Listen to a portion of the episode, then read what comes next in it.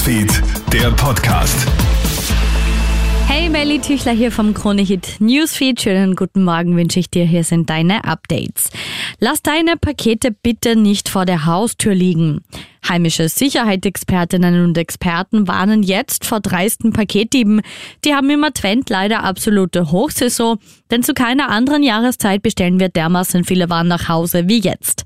Und das wissen die Kriminellen natürlich, warnt Armin Kaltenecker vom Kuratorium für Verkehrssicherheit. Im Grunde habe ich zwei Ansprechpartner. Zum einen der Lieferant, zum anderen natürlich der Transporteur. Nur das darf ich nicht vergessen, ich habe ja mit dem Transporteur kein Vertragsverhältnis, das hat nur mein Lieferant. Trotzdem klappt das sehr gut. Also ich kann hier wieder erwähnen, die österreichische Post, wenn man sich an die wendet, wird in aller Regel etwas unternommen, auch wenn ich gar nicht Vertragspartner bin. Der Experte empfiehlt daher, entweder die Pakete vom Nachbarn annehmen zu lassen oder das Paket zu tracken, um möglichst rasch daheim zu sein.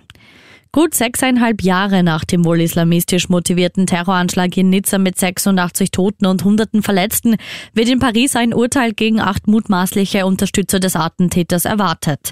Am 14. Juli 2016, dem französischen Nationalfeiertag, ist der Attentäter auf der Flaniermeile Promenade des Anglais in Nizza mit einem tonnenschweren LKW in eine Menschenmenge gerast.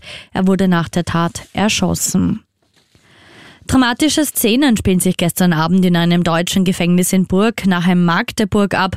Ein Gefangener nimmt zwei Bedienstete als Geiseln. Jetzt wird bekannt, dass es sich bei dem 30-Jährigen um den rechtsextremen Halle-Attentäter Stefan Bayer handelt, der 2019 ein Massaker in einer Synagoge anrichten wollte und dabei zwei Menschen getötet hat. Der 30-Jährige sei bei der Geiselnahme überwältigt und dabei verletzt worden, heißt es aus Sicherheitskreisen. Newsfeed, der Podcast.